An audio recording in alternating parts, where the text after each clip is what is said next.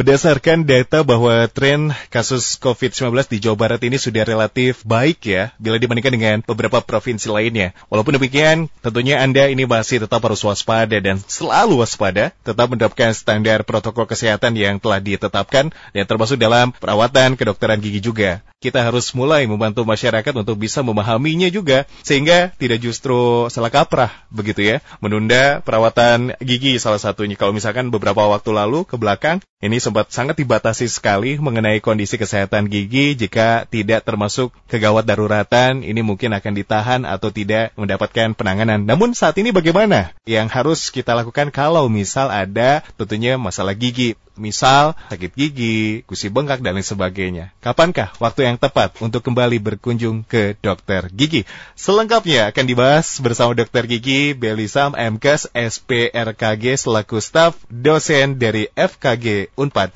Dokter. Ya. Apa kabar dok? Baik ya? Baik, baik. Belum praktek dok ini kalau dokter gigi atau bagaimana saat ini? Sebagian besar dari kami memang masih ada di rumah ya. Oke. Okay. Tapi sebagian sudah memulai praktek Hmm, dan hmm, hmm. ternyata yang praktek juga pasien-pasien ini sudah mulai berdatangan ya. Nah demikian ya. Yang sakit gigi ternyata juga selama pandemi ini tidak libur, masih banyak juga yang sakit gigi. Tidak mengenal pandemi ya dok ya kalau sakit gigi ya. Baik ini karena, menarik. Hmm, Ya, karena kan gigi itu khususnya memang kalau kita definisikan kegawat daruratan di dalam kasus kedokteran gigi itu kan memang sedikit ya kalau dianggap ini berhubungan dengan keselamatan nyawa misalnya. Mhm, Ya. mhm, mhm. Tapi yang namanya sakit gigi itu punya ciri khas yang kadang sebagian kasus itu tidak akan selesai atau tidak akan pulih hanya Iya. dengan minum obat misalnya atau hanya dengan berkonsultasi ke dokter gigi saja obat mhm, dan mhm. telekonferensi atau yang lain-lain. Baik dokter, terima kasih. Itu penjelasan untuk mengawali perbincangan kita pada kesempatan hari ini yang juga di mana tentunya akan memberikan informasi bahwa kapankah waktu yang tepat untuk kembali berkunjung ke dokter gigi pada kesempatan hari ini juga silakan. Untuk Anda yang ingin berinteraksi bersama dokter gigi Belisam, silakan kirim pertanyaan Anda melalui WhatsApp kami di 08 11 21 02 948. Dokter, tadi kan memang dokter juga menyampaikan sebagian dokter gigi juga sudah ada yang mulai praktek begitu ya. Ada Ya. juga yang masih tentunya dengan uh, bekerja di rumah. Nah, sebetulnya dokter kalau misalkan untuk di kondisi saat ini, permasalahan gigi apa yang memerlukan penanganan dokter selama kondisi seperti ini? Oke, Eh, jadi kalau misalnya kita bagi ya, kalau perawatan gigi itu kan sekarang di dunia sekarang ini yang terkini itu kita bagi bisa menjadi yang eh, major atau yang eh, non major atau bisa ke estetik misalnya. Mhm. Ya, kalau untuk yang estetik, nah itu mungkin sebaiknya ya ditunda dulu saja lah. ya kan? Gigi juga kan selama ini kalau kita ke mana-mana juga terlindungi masker ya, nggak bisa kelihatan kan. betul. betul, Ya, betul. orang-orang di rumah atau kita tetap lagi makan. gitu. Iya, iya. Ya, jadi kalau untuk estetik lah mungkin itu masih bisa kita tunda sementara. Ya mengingat risiko yang tetap ada Mhm, dan mhm. memang kasus pandemi itu juga kan eh, kita belum tahu nih kita apa sedang di puncak atau sedang menuju puncak kita kan tidak tahu di Indonesia seperti Mhm, apa. mhm. Ya, Kebetulan saya juga mengamati terus tiap hari perkembangan kasusnya.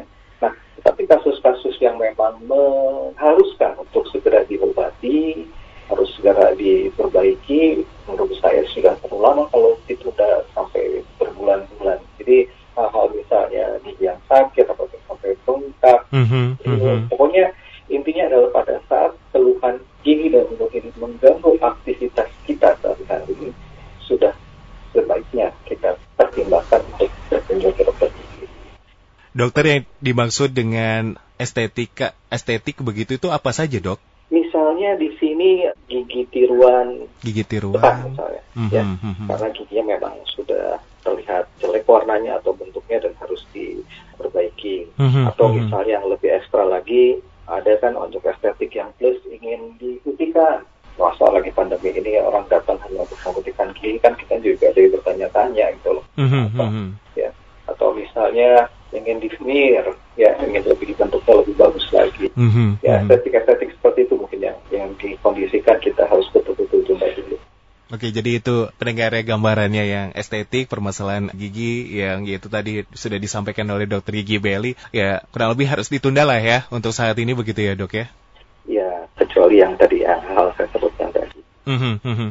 Lalu untuk di Bandung sendiri saat ini dokter bisa menyampaikan bahwa apa saja permasalahan yang tentunya banyak sekali ditahan ya selama pandemi ini dok. Biasanya apa dok? Masyarakat yang mungkin permasalahan seputar kesehatan gigi yang ya mau tidak mau saat ini tidak bisa langsung ditangani dok. Oke, keluhan masyarakat itu utamanya tentunya adalah gigi berlubang ya, sumber masalahnya dari gigi berlubang, kemudian infeksi usi, ya, kemudian juga kondisi-kondisi kelainan penyakit mulut lainnya, juga Mhm, mhm. misalnya ada sariawan, ada luka di dalam mulut yang terus menerus dan tidak sembuh-sembuh, yang pada ini memang itu sangat mengganggu sekali aktivitas dan apabila dibiarkan, nah ini yang Mhm. harus masyarakat cerdas melihatnya.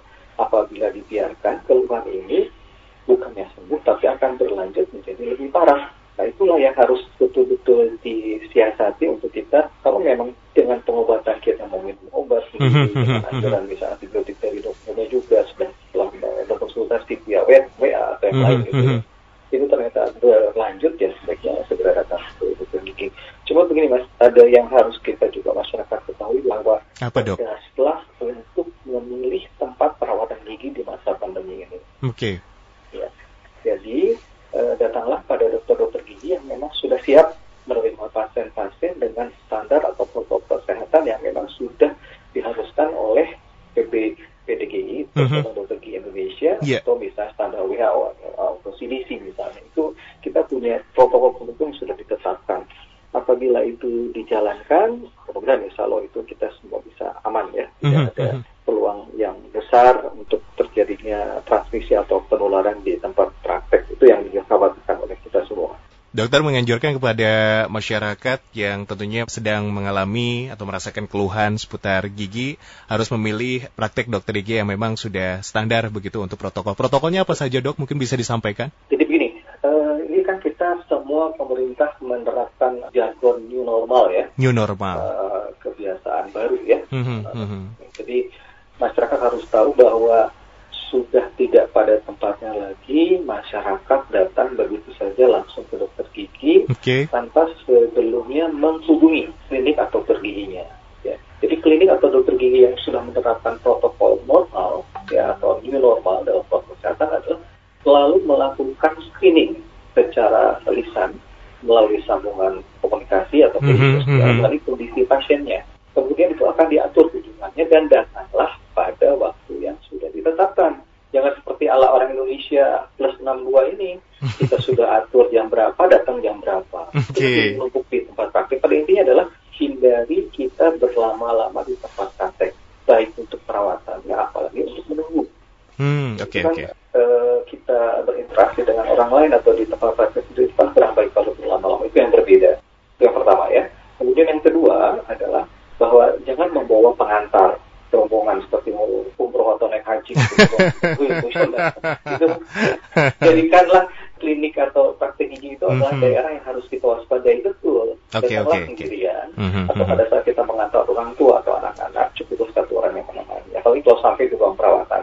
Ya. Kemudian selanjutnya adalah kita harus tahu bahwa dokter gigi menghindari istilahnya aerosol. Ya. Jadi menggunakan alat-alat yang menimbulkan eh, uap atau menimbulkan suatu pikiran halus dari air yang disemprotkan atau dibor di dalam mulut pasien. Nah itu kita harus sangat berhati-hati dan pasien juga harus tahu bahwa dokter gigi akan melakukan semua prosedur itu apabila memang terpaksa dilakukan sesingkat mungkin, seperlu mungkin, dan jangan sampai berlama-lama dan menerapkan standar keamanan yang tinggi. Jadi di tempat prakteknya ada sudah dilengkapi dengan saluran buang atau ventilasi yang baik, ada penyerapan dengan HEPA filter, ada exhaust fan, kemudian juga ada UV light untuk sanitasi dan lain-lain.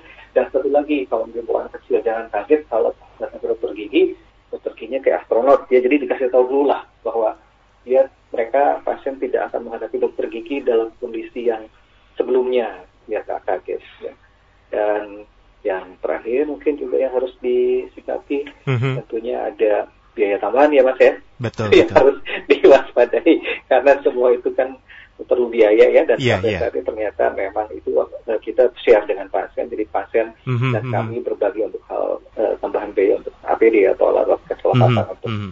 menunjang protokol kesehatan yang baru ini mungkin perlu itu Baik, Yaitu gambaran yang sangat jelas sudah disampaikan oleh dokter pendengar ya bahwa kalau misalkan Anda ingin tentunya berkunjung ataupun mengkonsultasikan permasalahan gigi, uh, step ataupun langkah pertama tetap ya harus chat ataupun by online dulu ya dok ya. Itu yang sudah paling tepat ya dok. Jangan langsung berkunjung karena memang harus ada persiapan juga di kedua belah pihak. Dan efektif efisiensi. Jangan bawa keluarga jangan bawa dan lain sebagainya begitu ya. Cukup sendiri saja kalau misalkan memang itu dirasa masih bisa untuk datang sendiri karena ini meminimalisir supaya lebih aman juga ya dok itu mempertingkat kunjungan Betul. durasinya kita harus lebih singkat baik bahkan di beberapa negara mas ya itu bahkan toilet toilet di klinik itu nggak boleh dipakai oleh pasien oh gitu ya dok ya seperti itunya strike-nya Oke. bahkan kalau misalnya di ruang tunggu pasien masih ada yang menunggu mereka dipersilakan menunggu di luar di dalam Hmm. kendaraannya masing-masing gitu. Hmm. sampai sejauh itu di beberapa negara Baik, baik. Saking ketatnya dok ya, supaya tentunya meminimalisir ini infeksi COVID-19. Lalu dokter kalau berbicara mengenai dokter anak, ini kan agak sedikit sulit ya dok ya. Apakah penerapannya nanti mungkin di kemudian hari dengan tatanan kehidupan baru, new normal ini juga akan sama pelaksanaannya dok? tentunya berbeda ya kita harus ada modifikasi begini saja deh kalau misalnya kita lihat ini kan ini pandemi sesuatu yang baru ya Mhm, mhm. coronavirus atau SARS-CoV virus 2 ini adalah sesuatu yang sampai saat ini juga para ahli sedang mengikuti. Dan kadang bingung gitu dengan perilaku virus ini yang susah ditebak ya. Nah, akhirnya kita sendiri juga WHO itu coba deh kita lihat semua. Pengumuman mereka atau pemerintah Indonesia sendiri dari hari ke hari itu bisa berbeda-beda, ya kan?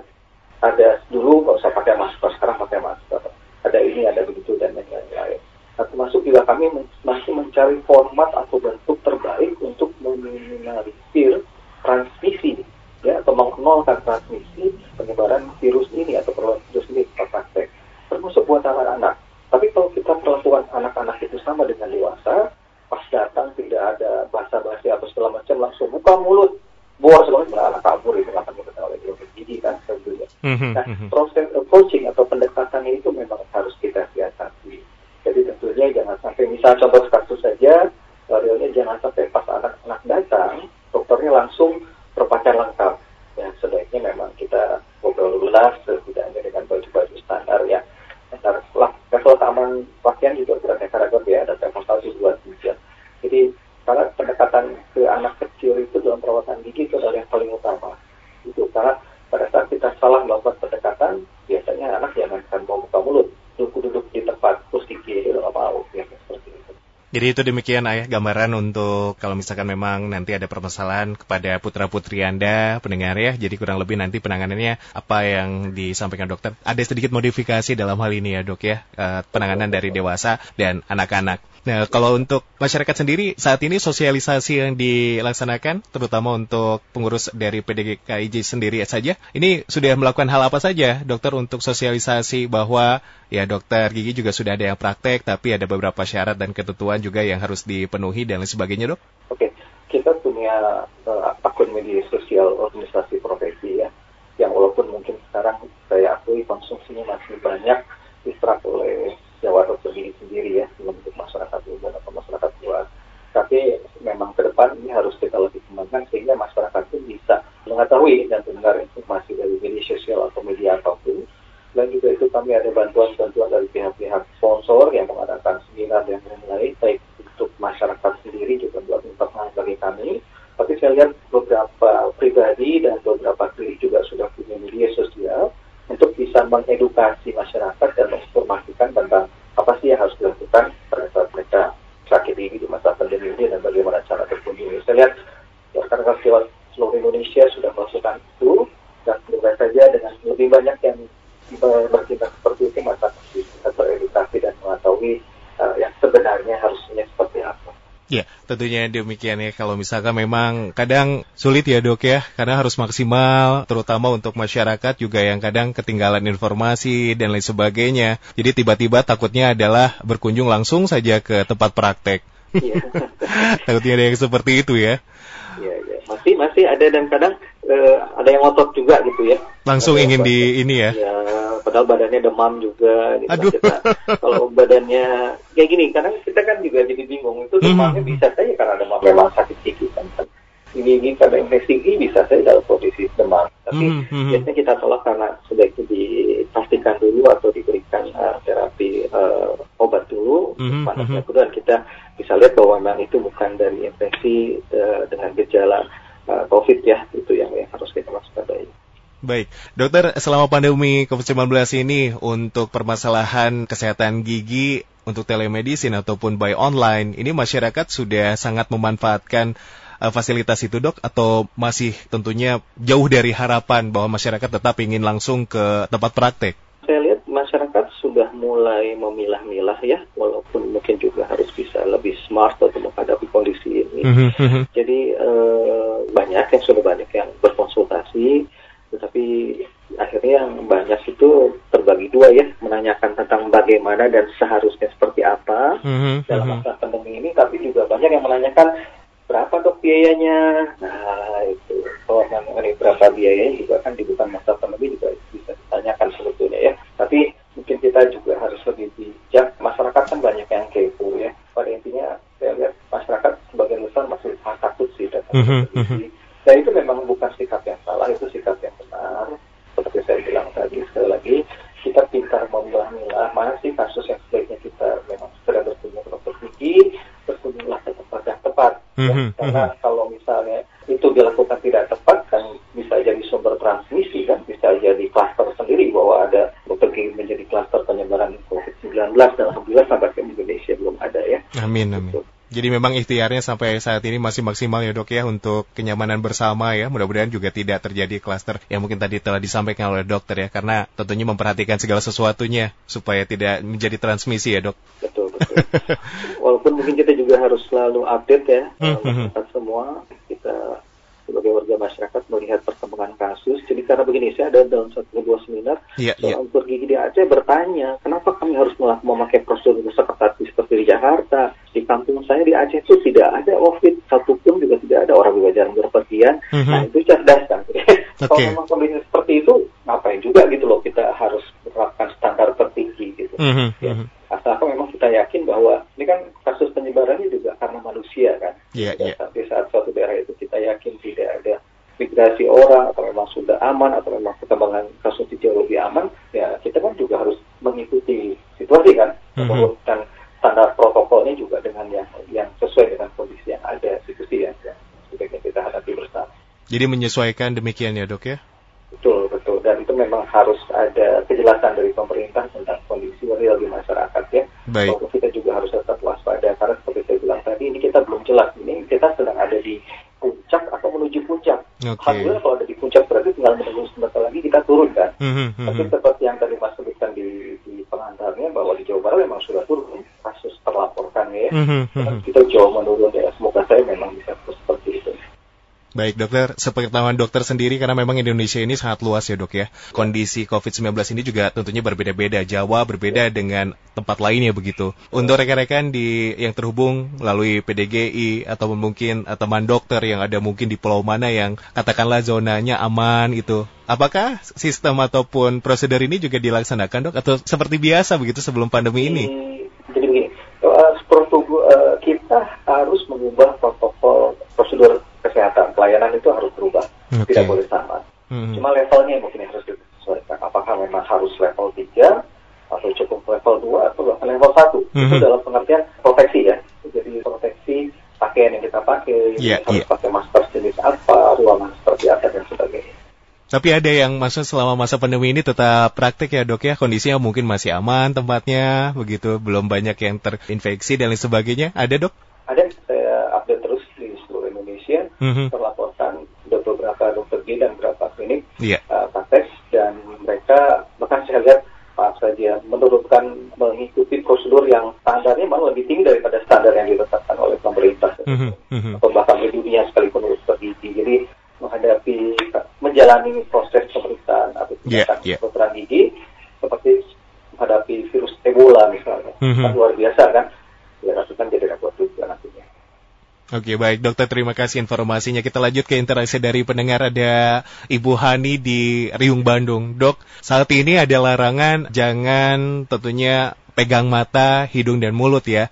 Lalu untuk kebersihan mulut, apa pasta gigi bisa membunuh kuman seperti halnya sabun membunuh kuman di tangan dengan rajin cuci tangan, dokter? Oke, pertanyaan yang sangat bagus ya, luar biasa. Terpikir pikirkan ada yang bertanya seperti itu. Pada Ibu Ibu Hani ya? Iya betul, di Riung Bandung. Ya. Jadi memang kunci utama dari penularan atau transmisi virus ini kan hanya melalui pernapasan, pencernaan, dan mata ya. Sehingga kami proteksinya sebagai tenaga kesehatan itu tentunya memakai yang paling utama adalah memakai sarung tangan, hand memakai masker, dan memakai penutup mata juga face shield ya. Jadi pada masyarakat itu kalau hanya meningkat diri saja itu ya baik sih. Tapi sekarang dengan new normal ini sebaiknya walaupun tidak untuk selamanya karena tidak direkomendasikan untuk selamanya ya. Ini setidaknya satu kali atau dua kali sehari ada saran untuk memakai obat kumur ya. Obat kumur jenis tertentu lah. Ya. Tidak semua obat kumur yang direkomendasikan, tapi obat kumur yang ternyata berdasarkan penelitian ilmiah cukup ampuh mm -hmm. untuk membunuh atau mematikan virus ini lah, atau mencegah masuknya virus ini. Baik, itu dia Ibu Hani di Riung Bandung setelah ditanggapi dan satu lagi dokter ada Vio di Dago. Dok, kekhawatiran atau faktor resiko apa kalau mencopot gigi oleh oleh diri sendiri begitu, Dok? Uh, mencopot mencabut gigi mungkin ya. Mungkin seperti itu maksudnya. ya, biasanya kan uh, masyarakat suka apalagi pada anak-anak ya, yang sudah sangat goyang ya. uh, dan kata orang Sunda kita di sana bilang aplek lah, kita sedikit aja yeah, yeah. lepas ya. Tapi ada juga yang pasien-pasien saya dulu pernah mencoba menggoyang-goyangkan nggak lepas-lepas ada, mm -hmm, ya. Mm -hmm. Jadi karena gigi itu kan punya akar. Nah, pada saat yang patahnya itu hanya mahkota itu bisa lepas. Kalau akarnya nggak rusak, dia nggak bisa diambil ya. Nah, faktor utama atau hal yang harus diwaspadai adalah risiko perdarahan dan infeksi. Apakah kita yakin tangan kita yang dimasukkan ke dalam mulut gigi itu bersih dan steril? pada saat terjadi perdarahan, apakah kita yakin kuman di dalam mulut kita tidak berpindah dengan peredaran darah masuk ke dalam tubuh kita? Itulah hal yang harus diwaspadai. Jadi pendarahan ini juga bisa berakibat apa saja dok kalau misalkan tidak di, maksudnya uh, tidak dihiraukan begitu? Oke, pada beberapa orang itu ada ada risiko penyakit sistemik ya, misalnya pada orang-orang yang memang anemia atau misalnya kurang darah atau ada faktor-faktor pembekuan darah walaupun tidak banyak ya, yang juga harus hati-hati karena atau misalnya pada ada orang darah tinggi, ya diabetes, itu kan perdarahannya bisa mengucur terus-menerus dan mm -hmm, atau berhenti mm -hmm. dengan waktu yang sangat lama. Itu kan bisa membuat orang kehilangan banyak darah dan bisa sangat berbahaya ya. Nah, dari kasus pingsan atau lainnya juga harus kita waspadai. Belum lagi uh, kasus tadi infeksi ya, mm -hmm. yang terbuka di mulut kita peredaran darahnya. Oke, baik. Dokter, menyambung ya, saya tambahkan uh, kalau misalkan kondisi misal ke putra-putri kita atau siapa pun yang dewasa juga tiba-tiba giginya copot sendiri begitu ya tanpa paksaan, Dok. Apakah dengan kondisi seperti ini tetap harus dikonsultasikan, diperiksakan ke dokter atau memang Oke. sudah cukup beres begitu? Kita lihat uh, misal tanpa sengaja ya, tanpa mm -hmm. sengaja, tanpa sengaja gigi itu copot. Iya. Yeah. Ya.